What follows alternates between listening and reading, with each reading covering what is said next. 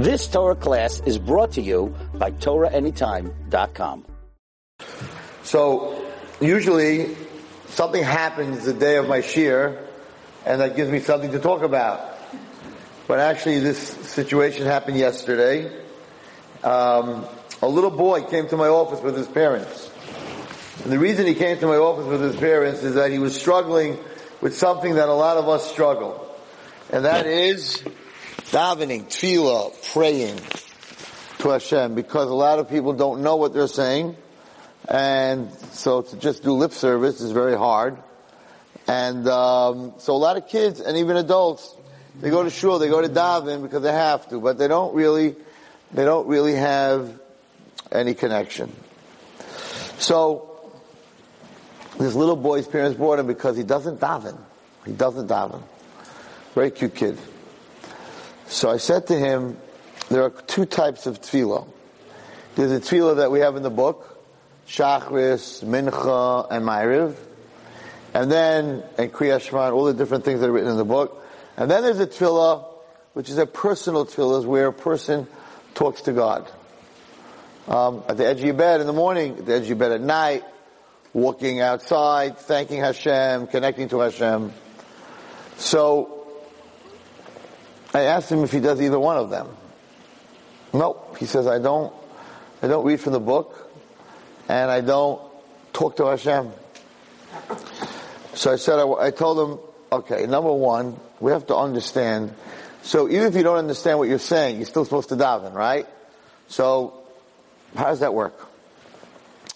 So I explained to him that if you go to an ATM machine and you want to take out money, right? So you, on Avenue M, you go to Chase Manhattan, big ATM machine. And you stand in front of the ATM and you say, ATM machine, I love you. You are the best ATM machine on the whole, in the whole Flatbush. You are amazing and I cannot thank you for all the past times I came to you when I needed money and I had to go buy something to drink and I had to get on the subway and I had to buy, you know, whatever I needed and you were always there for me. Could you give me $200? No, the ATM machine is not giving you anything. It's just going to sit there and look at you and nothing's going to happen. But I really love you and you're really special and, and I really want to thank you. Could you give me $200? It's not going to happen. Kids look at me a little strange at the moment. I said, what do you do? You go up to the ATM machine and you punch in a bunch of numbers, right? Your password. It says password. And you punch in whether it's your birthday, they tell you not to use your birthday because if someone steals your, you know, your identity, your license, your ID, you're in trouble. Random numbers, 13YXD. Has no meaning. But once they become your password, when you punch those numbers in and you hit enter, and you ask for $200, the money comes out. So the guy who's talking to the machine, nothing comes out. The guy who pushes in the password, he can get anything he wants. He can take money out, put money in, whatever he needs to do. It opens up, we call it tzinoros, it opens up the pipes. Avraham, Yitzchak, and Yaakov wrote three different passwords. One's called Shachris, one's called Mincha, one's called Ma'ariv. Each one of them is a password when you pray these words that opens up the pipes, the tzinoros, the gutters, the pipes. Shemayim runs, the, the health and all the stuff comes through, they call tzinorim, pipes.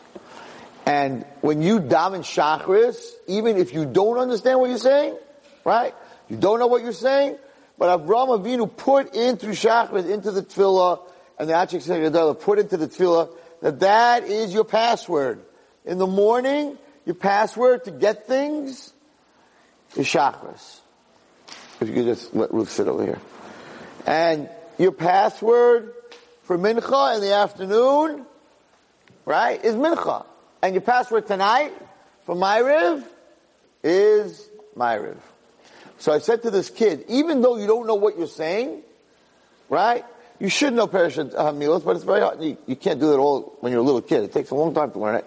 Even if you don't know what you're saying, it's, it, it's, it has a, it has like a, it's like a bomb. It's like a grenade that Avraham Avinu left. It's like in Yaakov. And when you daven in the morning, those words are your WXC13 that opens up your ATM machine. That's tefillah, that's printed, that's the word.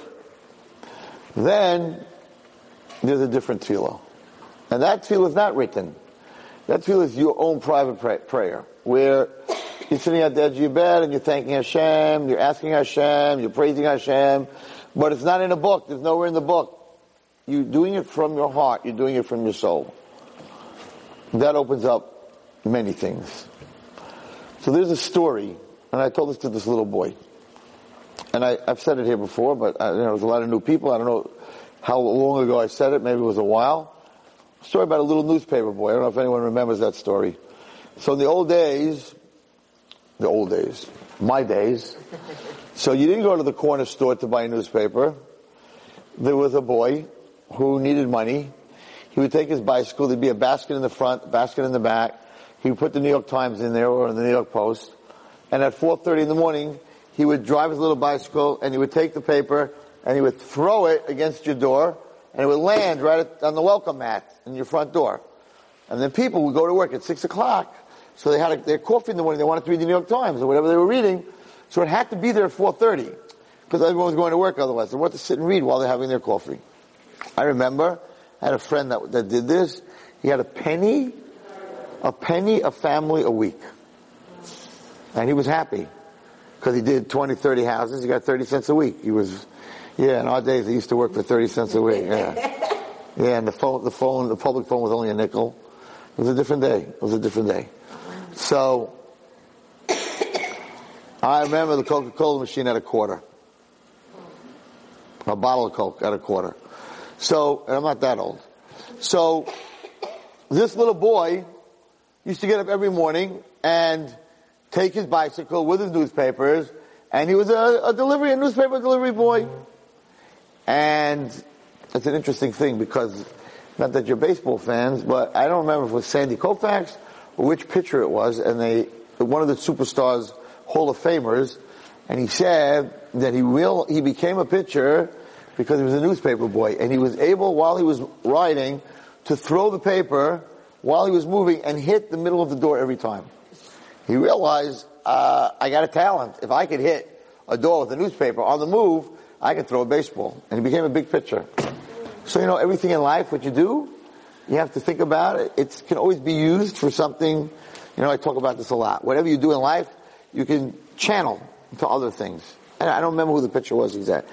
Maybe it was I don't know. I think it was Sandy Cove. Maybe it wasn't Sandy Cove. Okay, but anyway, so it happened to have been that where he delivered the paper was the capital city of the country. So one of the stops that he had was the garden of the king. The king would sit in the garden at 4.30 in the morning when nobody would be bothering him, having his coffee, and this little boy would not throw the paper at the king he would actually go to the king and give him the paper. And every day, this boy would say, thank you very much. You're the greatest king. He was a little kid. He was seven years old, nine years old.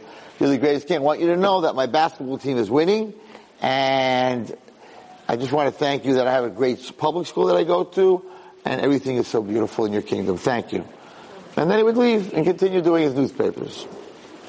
Now this boy was very poor. And he, his father was a farmer. He was a potato farmer. And his father used to sell potatoes at a very cheap price to the poor people.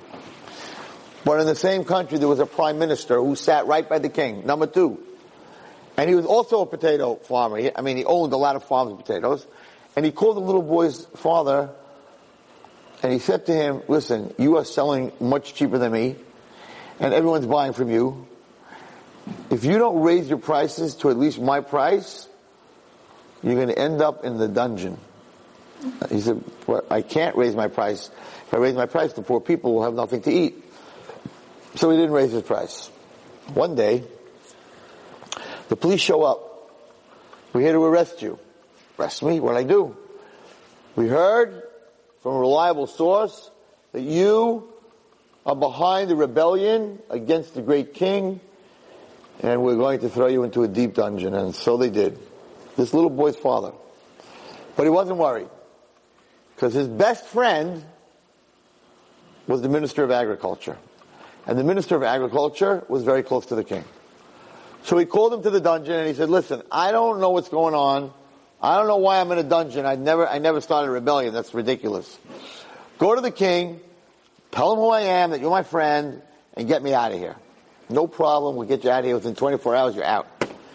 So this minister of agriculture goes to the king and on the way to the king, sitting in front of the king's room is the, is the, the second in command is the prime minister. Prime minister says to this guy, the minister of agriculture, what are you doing? He says, I want to see the king. Why do you want to see the king? This guy, he's a very close friend of mine. He's sitting in the dungeon and the prime minister was the one who put him there. So he knew that he cannot let him get to the king. So he said, listen, it happens to be that we're preparing for war and the king told me that he can't see anyone because it's going to be a huge war, world war. For the next three months, he's not seeing anybody. I'm really sorry. I'd love to help you, but I can't. So this guy goes back to the father and says, I can't help you. He says, but you can't leave me here for three months. I'll die. I have no food. I have nothing. I can't help you. They're preparing for war. Okay, okay, don't worry about it. His other best friend was the king's lawyer who used to play golf with the king every Sunday. So he calls him. He says, listen, you're going to play golf with the king. You're my best friend. Tell the king that there's some guy put me in jail. Ah, I'm a good guy. So the lawyer's like, yeah, no problem. I'm the golf, you know, companion of the king. He goes, ah, prime minister sitting there. How can I help you? I'm going to see the king. Why are you going to see the king? There's somebody in jail. Ah, we're going to war. I'm really sorry. No can do. Comes back to the father of the kid, says, I can't help you. There's a war going to happen and nobody can see the king. So now he's, he's in big trouble. That, the next day, the kid's father didn't come home that night. His mother said, they put your father in jail. He said, for what? He said, I don't know. Somebody made up a story about your father that he's rebelling against the king.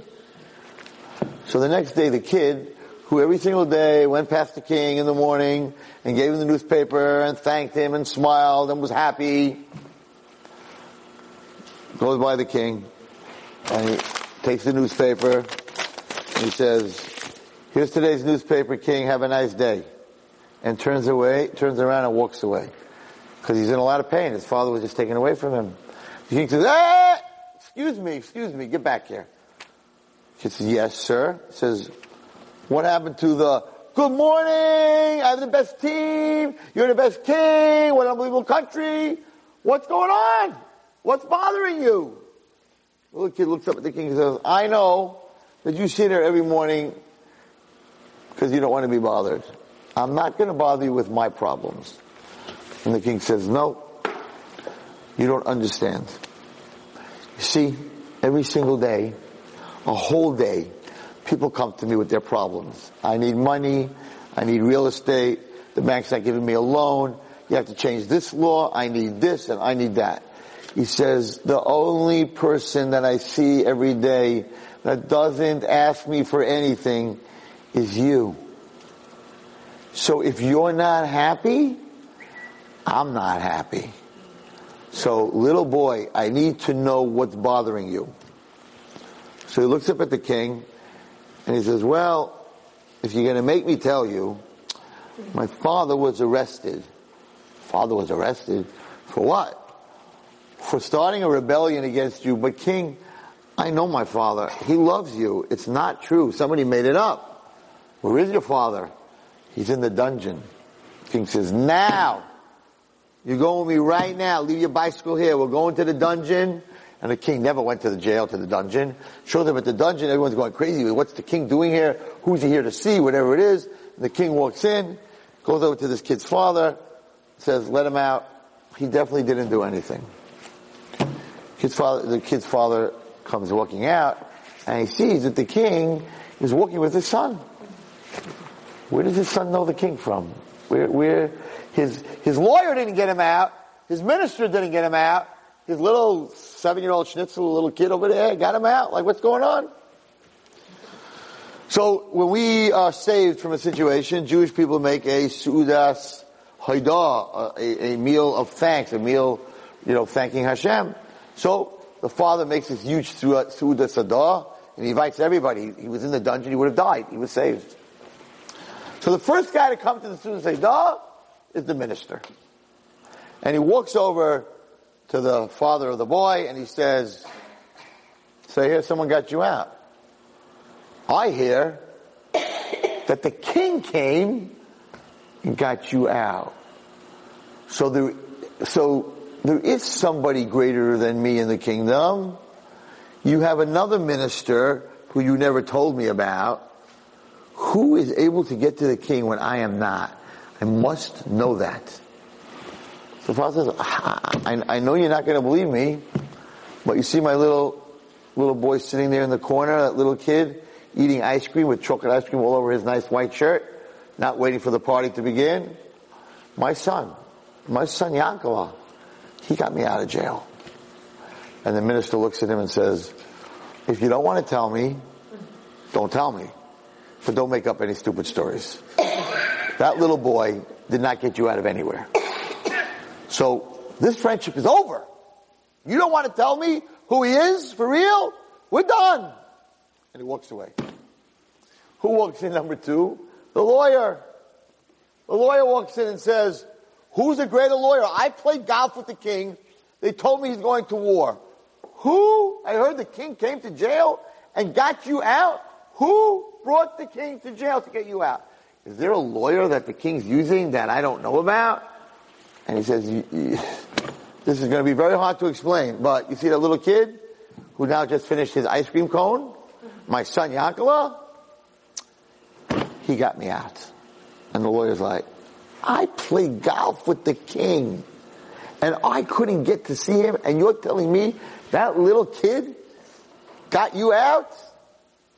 You know what? You don't want to tell me who it is? I'm done.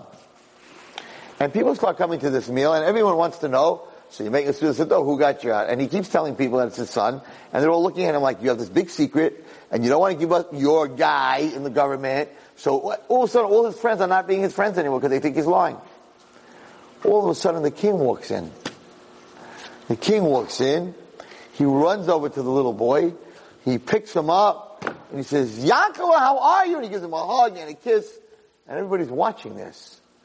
And they realize that this kid has a relationship with the king that nobody else has. I'm telling this to this little boy. And I'm like, listen to me carefully. The tefillah in a siddur is a password to open up all kinds of things for you. I said, but sitting at the edge of your bed at night or in the morning, but specifically in the morning, when you wake up, I just want you to say one prayer a day. Moda ani lefanecha melech. Thank you. I admit to you. Thank you. Melech v'kayim, the king that is everlasting. Right? Melech v'kayim. Shechazata bi. Thank you for giving me back my life, my neshama, my life. The chemla with love. Rabbah emunasecha. Many are your believers. Is there any request in Moda ani for anything? Nope. Are you asking for food? A shidduch? Health? Nothing. The first thing you do when you open your eyes in the morning, you're that little boy. Good morning. Thank you very much. You are the greatest king. And thank you for giving me my life. Bye! I'm going to the bathroom. Go to the bathroom, wash my hands. I'm done. We don't have to wear a yarmulke when we wake up in the morning to say Moda ani. You don't wash your hands yet. You didn't go to the bathroom yet. You're uchi. Your mouth is uchi. You didn't wash your hands. You have to go to the bathroom. Why would, why would you say a tefillah at that point? And the answer is that the first thing in the morning we say to Hashem is what this little boy said. Now, how do you say Modani?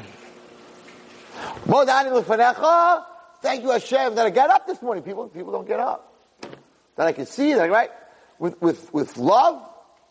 So, if chas v'shalom, that girl or boy who gets up every morning and says Modani with happiness and love and energy. That night, she went out, she thought she was getting engaged, and he said, I want to be your friend. Thank you very much. Right? Or a bad deal that day, or someone's sick in the hospital, and You get up in the morning and you just can't give that molda ani that you always give because you're struggling and you're like, one thing, okay, bye. HaKadosh Baruch Hu and his malachim, he's like, one second. Freidela, this little girl, every day, it's the one thing I'm looking for. She doesn't ask me for anything. The rest of the day, everyone's praying, and Rafa'enu, and Ashibenu, and Slachlanu, and Parnasa, and Bracha, and I need this, and I need the whole day, all we do is ask, and we ask, and we ask. It's a shopping list. God gets a lot of shopping lists. Right? Whole day we ask. But in the morning, this girl gets up every morning, and all she says is thank you, and this, and thank you, and you're the greatest king.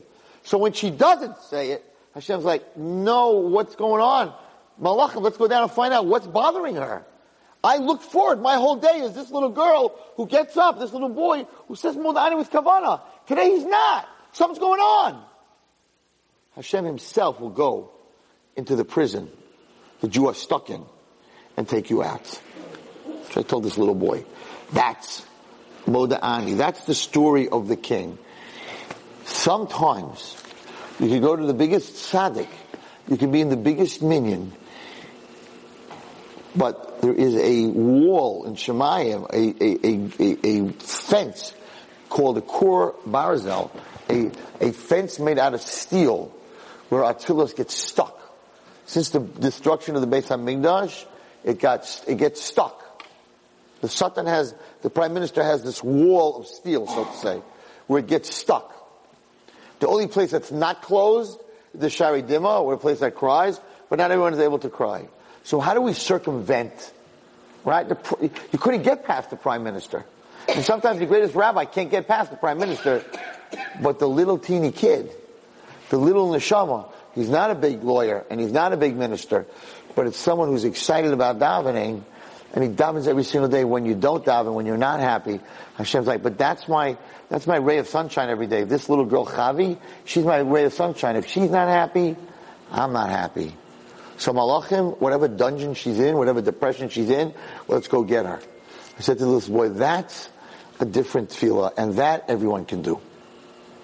I understand you have a problem reading, you have a problem understanding, but that everyone do. My minhag that I do every single morning for many, many years. I do not walk out of my house. I get to the door, I open the front door, and I put my hand on the mezuzah, and the first thing I say is, Thank you, Hashem, that I could feel the mezuzah, that it's cold and it's metal, whatever it is. Thank you that my hands can feel. Thank you for the great gift of touch.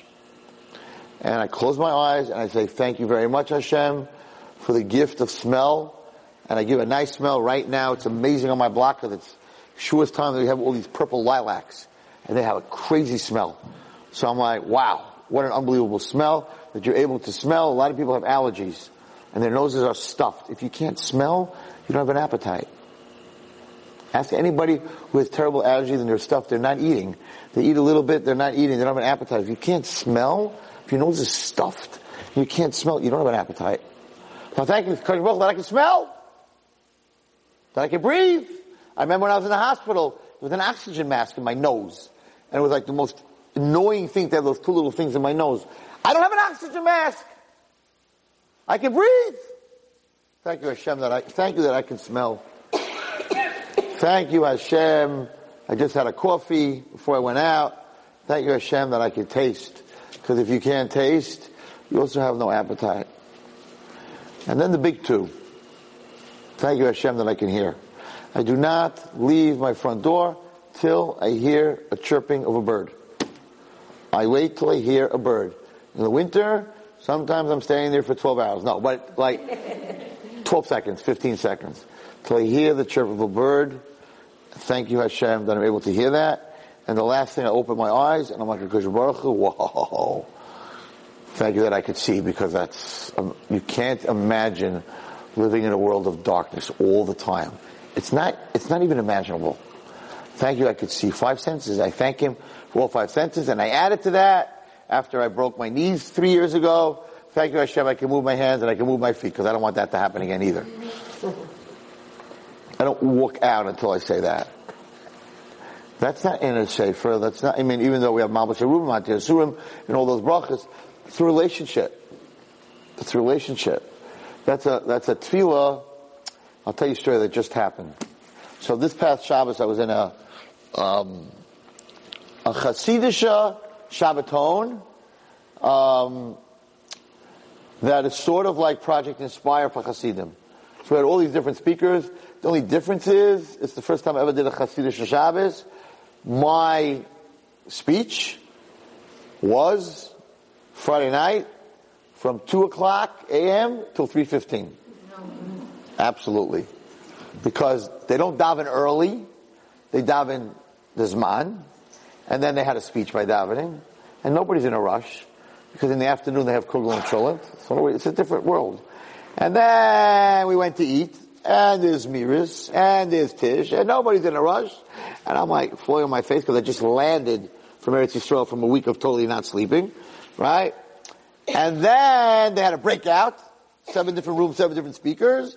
And Wallerstein, your speech, keynote they called it, keynote, right? I wanted my key to my room, but they called it keynote because I was dead tired. Two o'clock to 3.15. And uh, not one of them was sleeping. The room was packed. Amazing. It was an amazing Shabbos. I, I davened nine o'clock in the morning. I didn't get up to my room till 11 o'clock Motzei Shabbos. I didn't even get up to my room till 11 o'clock. It was, it was off the charts. Okay? All my stuff, they don't know all my stories, Ruth. I got away with all my old stuff. you know what I'm saying? You know, school, first grade, third grade, all my stuff. But I said some new stuff. I said some new stuff, and I want to repeat something that I said. So, there were like 12 speakers, men and women. It was like the same thing as Project Inspire. You go to these different rooms. Baruch I had keynotes. So I had this big room. I, am claustrophobic. And every room that they had the shiurim had a mechitza. So it's not like Project Inspire. It had a mechitza, women on one side of mechitza, men on the other side of mechitza, in, in every single room. Little teeny rooms, whatever. It was, it was fantastic. Okay. So, we, we're trying, maybe we're trying, we're trying, maybe, maybe, Shabbos Nachamu, we're trying, we're working on something. We will have one. I mean, it's Hashem, right? We're, we're working on something. Excuse me for asking. Why not? It's Ohr Naava. Have to have a Shabbaton. So we're working on it. It's a little hard because it's in the mountains. We'll see. We'll see what happens. If not, we'll admit Hashem in uh, November, December, whatever.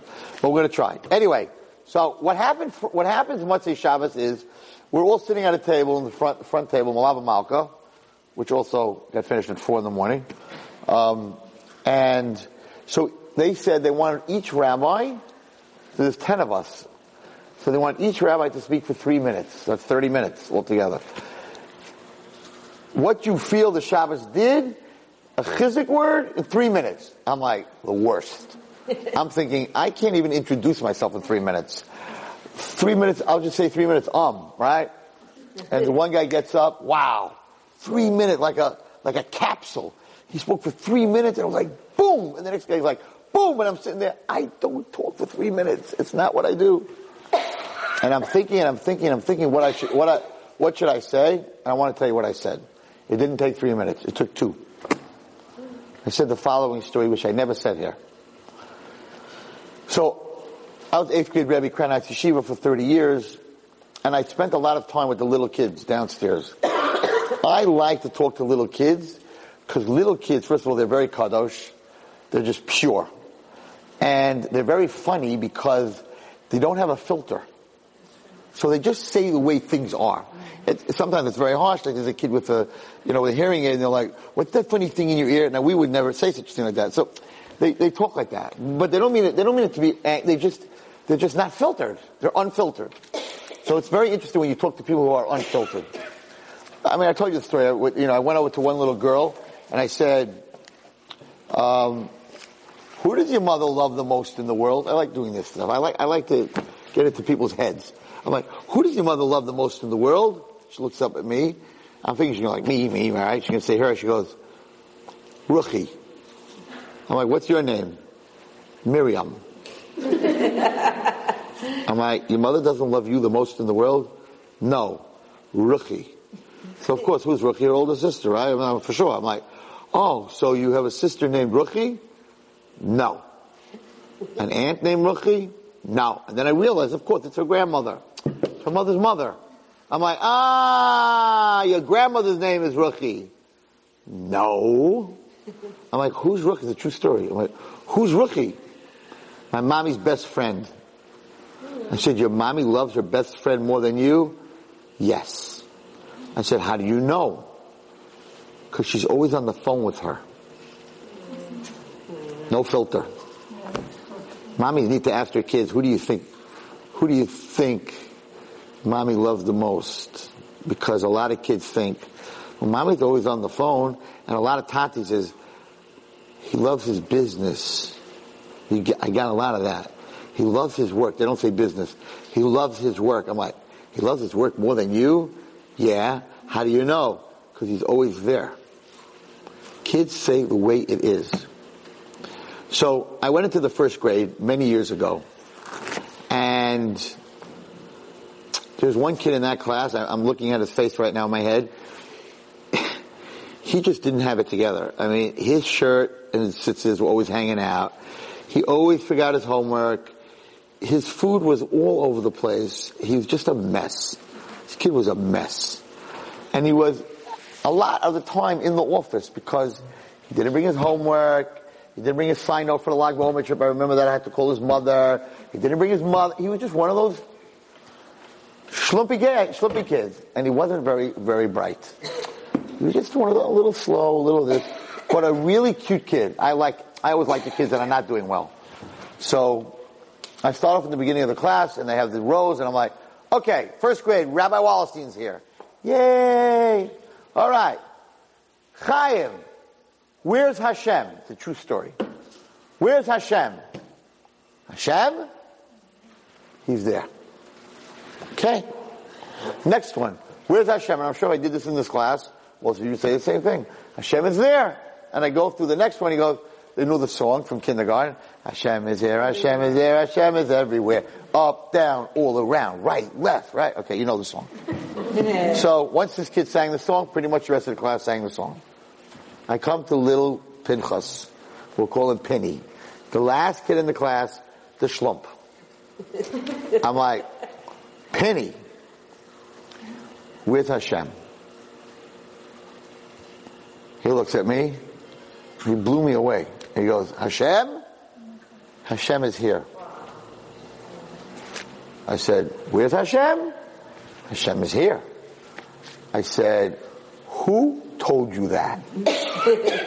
I figured his mother, his father, whatever, and he goes, nobody. I'm like, so how do you know Hashem is here? And he looks up in my eyes and he says, cause I feel him here. This was the slowest kid in the class because I feel him here. and I got up at this Malava Malka and I said, before we came to this Shabbos, new, it's a new organization. It's called the Kerav Tanu. Kerav Tanu is for Hasidim, sort of the same as Project Inspire, to, to, to get inspired, right? I said, before I came here, Hashem was there, Hashem was there, Hashem was there, Hashem was there, Hashem was here. But at this point, Hashem is, was everywhere, but now we took everywhere and we brought it into here. Because Hashem being there makes him far away. Makes him someone who created the world. What I have to do with him? So, in first grade it starts. The way we teach our children, and I promise you, if I went into the streets and I asked adults, where's Hashem? They would go, uh, what are you talking about? In Shemayim. Oh, Baruch Rabbi Friedman. Baruch Reifechaylim. Good just to see you smiling means Baruch Reifechaylim. It starts when you're very young that Hashem is there. Oh, he's there, so that has a lot of connotations. He's there and I'm here, he's not exactly here with me. There's no hashgacha pratis. He's not really watching me. He's in Shemayim. He's there. That's what we learn. This little boy Penny taught me, no. Hashem is here. He's not there. He's in every nefesh, every soul, every neshama that we have is part of Him. So what, what we need to do, we're coming to Shavuos, we're coming to the wedding, right?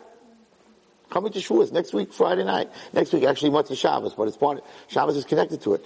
What we need to do, maybe in the next 10 days, is take Hashem from right, left, up and down, take him from all around, and bring him here.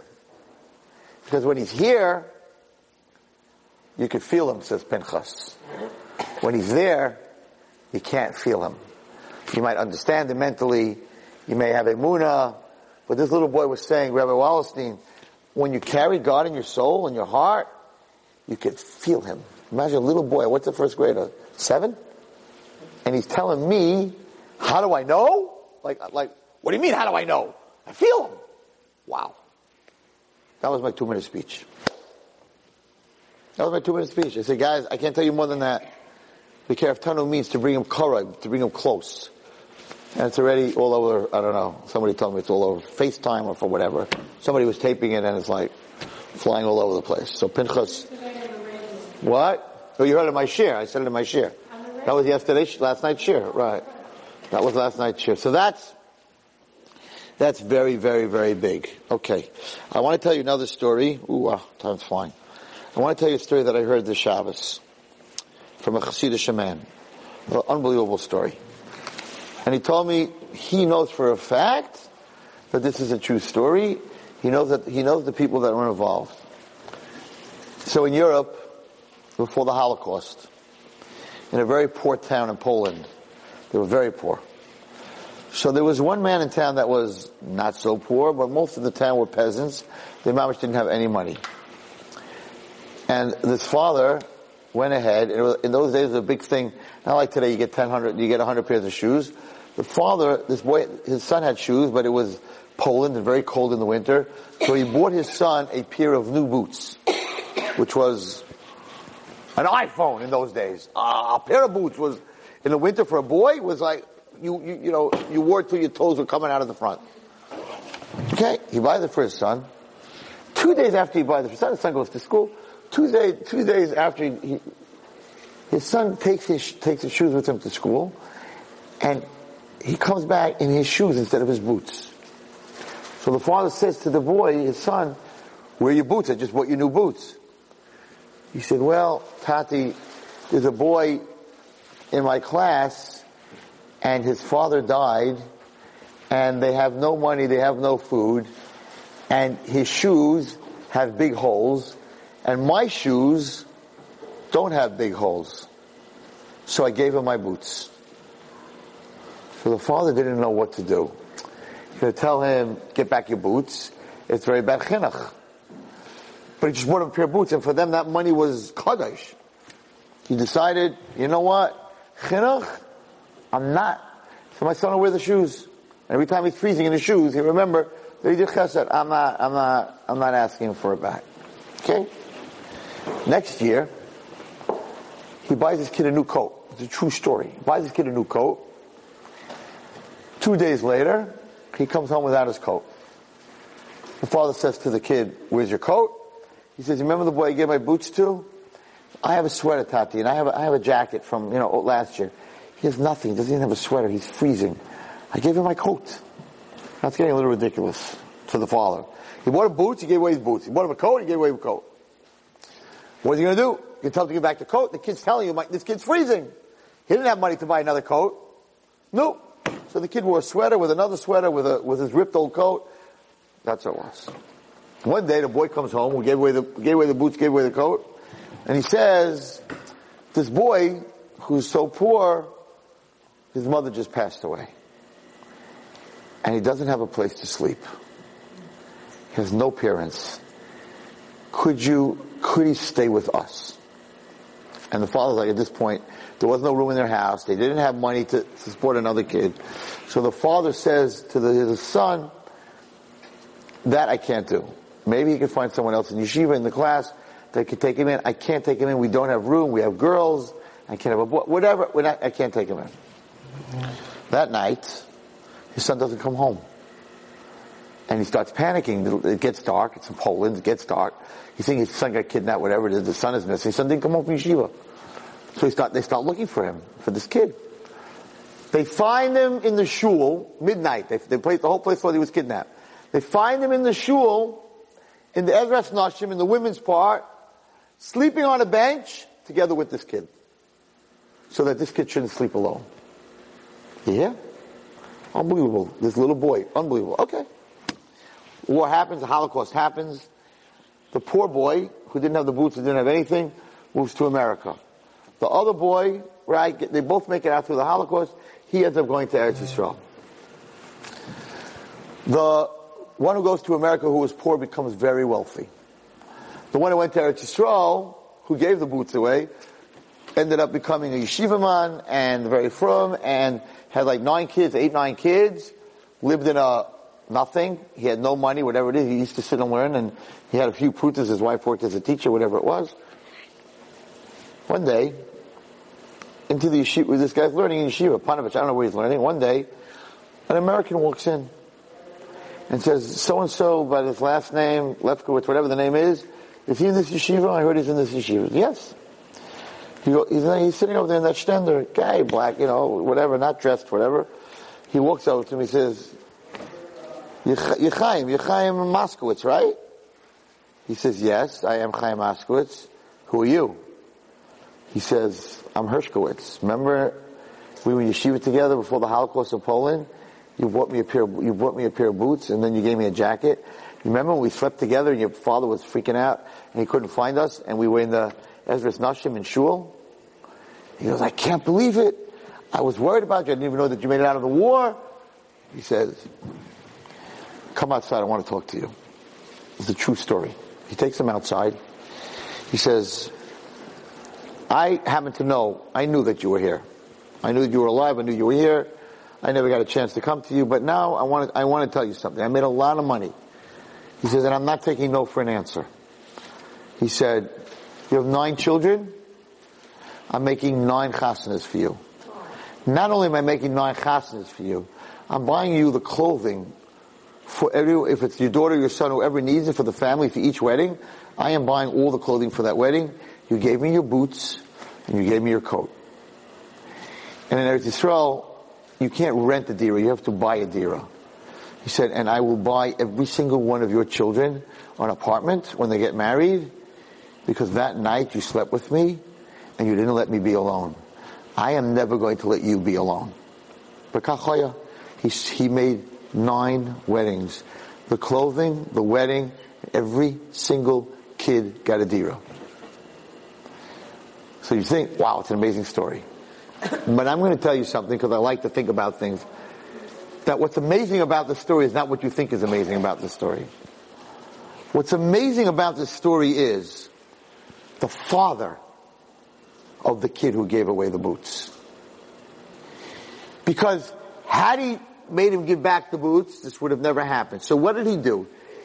He understood to be mechanech my child, even though he just, I just want him a pair of boots and he just gave away a pair of boots. But if I'm going to take it back, I'm going to teach my child not to share. So it cost him, what did he lose? Five dollars? Ten dollars? How much did the boots cost? He lost ten dollars. How much did the coat lose? Fifty dollars. He lost sixty dollars. And he must have felt bad. I went ahead, I have no money, I bought this for my child, and he gives it away. Sixty dollars he lost, which in those days was a lot of money. What did Hashem give him back? Hundreds of thousands of dollars, million dollars. What happened? What did he get back? This is the grandfather. In other words, the father of the boy who gave away the shoes is the grandfather of all those chassan and kalas. So he gave away $60 and his grandchildren got millions. Clothing, everything. Why? Because he understood that chinuch comes before my personal want and needs. In other words, the reaction of me would have been to my daughter, it's very nice, but don't give away the stuff I, I owe you a pair of boots. Don't give away your boots. Right? That would have been my reaction. It would have been a totally wrong reaction because if that's what you do, then okay, then I don't have to ever give away anything. It's such a gadlus, a guy, one of the people that were there said over the story, and I was sitting and I'm saying the gadlus is the, the kid, I understand, it's, it's a big thing. But I, I can understand a kid who sees someone without boots. Okay, take my boots. It's not a, money's not a big deal. But the father who bought his kid new boots, who must have been so excited that the little money that he had, he put it together and he bought, I bought my son shiny boots. I'm going to see my son in a new pair of boots. So happy. And then his son comes home in shoes, in dirty shoes, and he gave away my boots, he gave away the boots that I bought for him. And for him to walk away from that and not take the boots back, that's the gadlus. The adult, because the child's a child, but the adult, the adult. That's what happens when you have Hashem here, by the way. You know, Hashem, here, that's how you act. It's a different, you know, Hashem's there, it's like, okay, Hashem wants me to give chesed, tzedakah, eh. but when He's here, you, you, a person acts totally different. So, what I want you to take away from this year is there's so many segulos. People do so many segulos for shidduchim and for parnasa and for other things. We go to all kinds of mekubalim and we say all kinds of prayers and shir shirim. And don't get me wrong, segulos are big. But sometimes segulos can't get through the wall of steel. But a relationship with Hashem is much bigger than any segula you'll ever have.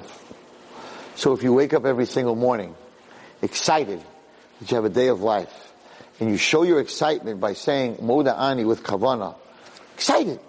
Sit at your bed, you know, there's no one else in the room that's going to think you're crazy unless you're married. So you, you know, your husband will think you're a little bit cuckoo and you're like, thank you Hashem, I love you, you're the man.